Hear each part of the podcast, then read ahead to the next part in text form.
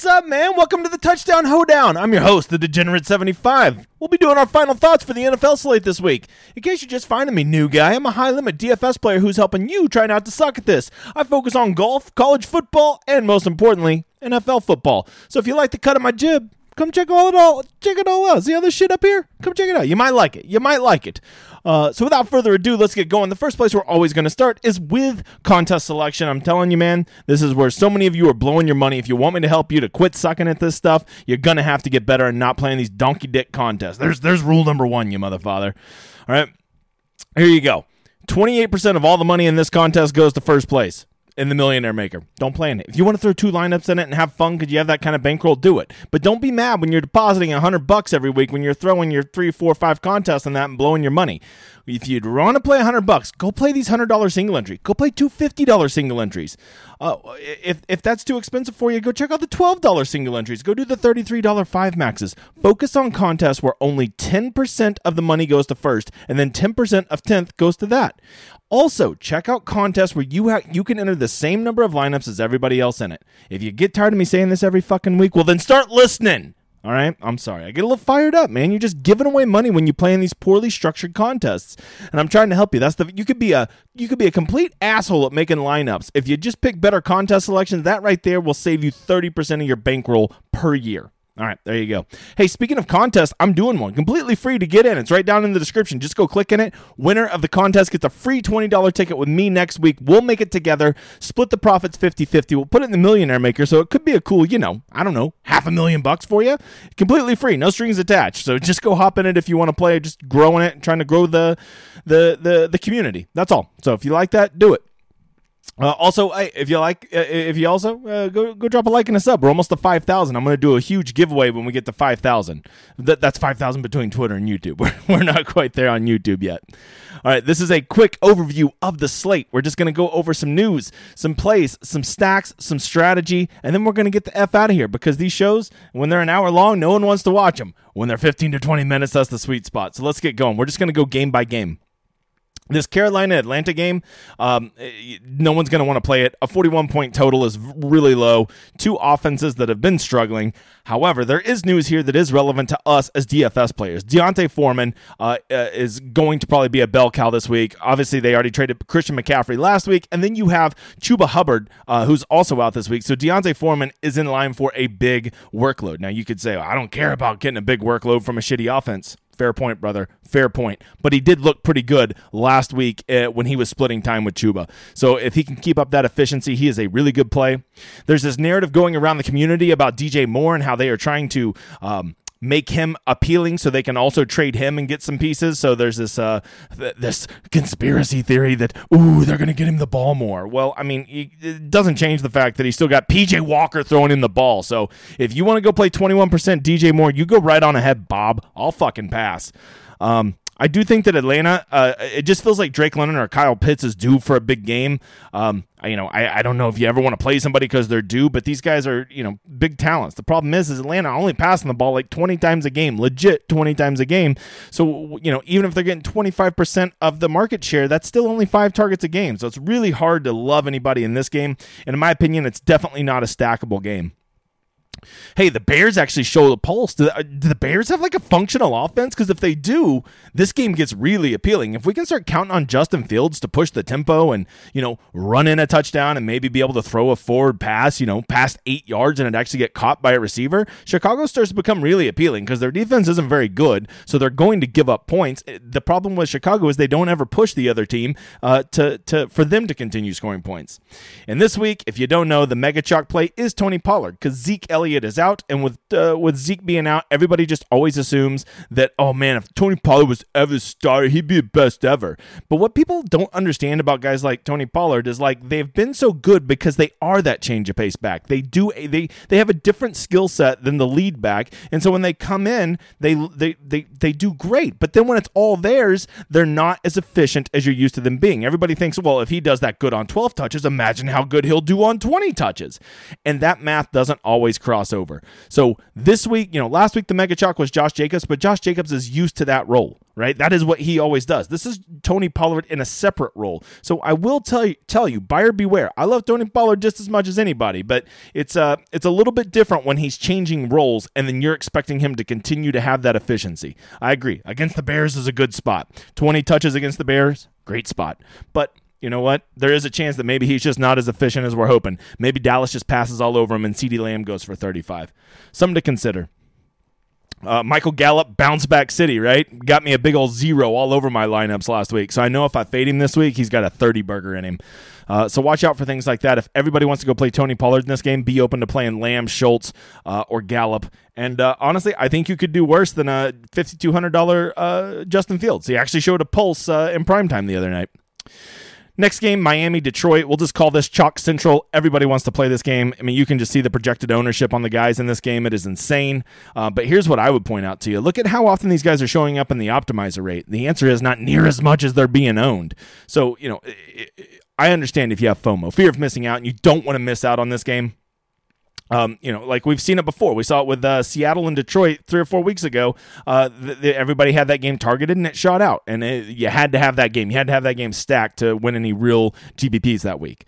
However, Okay, uh, the, you just got to be cautious playing a game that's this chalky because the, the, it's going to be guys in this game are going to be twenty percent owned. Uh, the whole if you just completely faded this game, you would and it it just kind of ends up being both teams spinning their wheels. You've legit blocked out well over half of all the lineups in that GPP. Now you could say, well, what are the chances it's not going to shoot out? Okay, well then how about you go get into this game and you get pieces that nobody wants? How about instead of running the Tua stack that everybody's so in love with, you go run a Goff stack? Right? How about that? How about that? How about you just go play D'Andre Swift or something like that, or just go take a small piece of the game like Hockenson? These guys that are going to be lower owned pieces who are still in this environment. So if it does shoot out, you have a piece of it, and then you just hope you get the right pieces, and they're counterfeiting everybody else's, right? That's just a way. To, that's a way to think about it. Uh, instead of going and playing the Tua stack, go play Raheem Mostert. Although I think he's going to be pretty chalky too by and large, I would just say I'm not so sure that I can't, like, this isn't a game I just can't miss out on. And so, because of that, there's other games that I'm going to look to get it in on. But if you're going to get in on this game, I think you got to go really heavy. Like, uh, if you want to play two stacks, I would legit make that maybe one of your two stacks you do all week because you're going to have to play so many of them to have leverage on your two stacks that you really can't be mixing in three, four quarterback stacks into your player pool. Here's one that's right next to it. I think this will probably be the chalk, the second chalkiest game of the week. You know, Josh Jacobs was mega chalk last week and he delivered. So I would not surprise me if he comes in very nicely owned again this week. However, DK did give him quite the bump in salary. He's up a full thousand dollars to seventy five hundred now. Uh, this game has a lot of appealing parts. Uh, the Raiders have shown that they can move the ball, they can have big offensive games, and the Saints actually have a functional offense. And the best part is, is it's mainly run through Chris Olave and Alvin Kamara.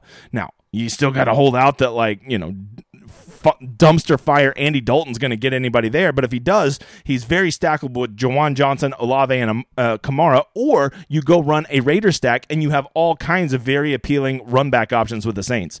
So this is a game I'm interested in. Um, uh, I, I would, you know, this one, I feel like you're going to get a discounted ownership than you are from that Miami Detroit game. And I feel like this game has just as high of a chance of shooting out because Andy Dalton, yeah, he does suck, but I don't think he is like hopeless suck. And in the right environment, he can he can you know move the ball and get some touchdowns. Let's get over to this game. Pretty ugly one. New England versus the Jets. Um, uh, I mean, what's going on with this? Uh, there's there's some nice pieces in this game, but like I just don't think this is a game you can stack with a 40 point total. They're going to play slow. Both teams are going to run the ball. Both teams take pride in trying to grind it out on the uh, on the ground and play defense. However, to just say, "Oh, well, that's a low-scoring game. I don't want any parts of that," I think is a little short-sighted. I, to to ignore what Rhamondre Stevenson is doing as a as a running back, he has got to be one of the five most efficient running backs in the NFL. He has a nose for the end zone. He catches the ball, and Jesus, the guy seems like he can run for 100 yards every single week and get you that bonus. So you've got to be considering him. And at 6,400, he is still underpriced. He is a $7,000 running back, even whenever uh, Damien Harris is playing. He's basically surpassed him. He is clearly the more talented back. And then on the other side, you've got to look at Garrett Wilson. Garrett Wilson at 4,200, you'd be a fool not to consider him because as you start making your lineups and you get down there and you're like, hey, I need that cheap punt receiver to make this lineup work, there are none, right? You don't want to be playing the third wide receiver in shitty offenses. So when you can get a legit wide receiver one, even in a broken offense like the Jets, Garrett Wilson is a legit talent, a first round pick, uh, and he's already shown that he can have big games. I feel like th- those are two pieces. If you want to run a little mini correlated stack, makes a lot lot of sense. This is probably the trickiest game on the slate. I think that Jalen Hurts is without question the best quarterback play on the slate. You would ask yourself, why would you not just play Jalen Hurts in every one of your lineups? He delivers every week. He has such a safe floor with his legs, and he has a huge upside uh, because of the Phillies' offense being uh, being efficient and him having that rushing upside. And so, because of that, why would you not play Jalen Hurts? Well, the answer is simple. There is a chance that this game is twenty-eight to three in the third quarter, and Philly just gives up. But then on the flip side of that, if Philly scored 28 points, you probably got to think Jalen Hurts got there unless Miles Sanders is going to come in and uh, vulture all his touchdowns. So I can't imagine I'm going to have too many lineups that don't have either Jalen Hurts or Miles Sanders in it because it just feels like one of those guys is going to go off. Uh, and if I run Jalen Hurts, I love running J- uh, skinny Jalen Hurts stacks, stacking with Dallas Goedert or because a skinny stack is one, right? Stacking with AJ, uh, or if you really want to go crazy, stacking with uh, Davante, and I think those are all legitimate. Uh, and uh, believe it or not, the Steelers actually have some reasonable run back options. Freiermuth, Diontae Johnson, if these guys can get any action, score a touchdown or two, now you're dancing in the streets naked because not only are your run back guys getting touchdowns, but they're pushing Philly and continuing getting Philly running their offensive aggressively well into the fourth quarter, and that's what you need. If you get like a, you know, a, a 28-21 game out of this, you're probably going to be in a good spot if you have a bunch of Jalen Hurts stacks. So this one, uh, people I think are going to look at that total. They're going to fear the blowout, but just just know Jalen Hurts is the best play on this slate, and it's not even close. Uh, probably my favorite game. We, we keep seeing these totals 51 and a half, 49 and a half, but no one wants to play this one at 49. It has such lower ownership relative to the other high games. And Justin Jeff- uh, Justin Jefferson is just the best play of this week. I, I will die on this hill. Yes, he is uh, 9100 is a little too pricey. However, he always performs better at home. He is due. I hate to say that again, but he is due for a monster game. Uh, and he's playing Arizona, who's been giving up points left and right this year. I will give Arizona credit. When DeAndre Hopkins came back, their offense looked different. It looked better. They're actually being creative and coming up with ways to get this guy the ball. So I am very okay running a Kyler stack with Hopkins and running it back with Jefferson. And there's so much great value at running back this week beyond, uh, with Pollard and D'Onta Foreman. And uh, there's there's a handful of other ones that this becomes a very viable game to stack. And I feel like this game has just as much uh, uh, shootout equity as the the Las Vegas and Miami game. Yet no one's going to play it. So this just seems like a great game to stack for me. And the best part, the hidden fact that nobody will talk about, is this is an early slate game. And so based on how you do in this, gives you a lot of flexibility to go pivot in the afternoon. If you smash with these with these you know lower owned pieces, well now you just go hop on the chalk in the afternoon. If your pieces don't get there, well you still have punt equity in the afternoon where you can just go take some flyers, right? So because of that, I love this game. This is one that I will be looking to stack just because of the total and the pieces in it. Tennessee and Houston. Um, I mean, this it's pretty gross. It's a pretty gross game. These games just always seem like they're 21 to 17. No one ever goes ham. But anytime that you see Derrick Henry low owned, I don't know if he's going to be 13%. That honestly seems a little high. I think he's going to be more like 10%. Anytime Derrick Henry gets under 10%, especially against a slapdick team like Houston, you got to start considering him, right? You know he's got you know he's got a 40 burger in him coming up soon, and uh, if, if, who's a better candidate for that than Houston, right?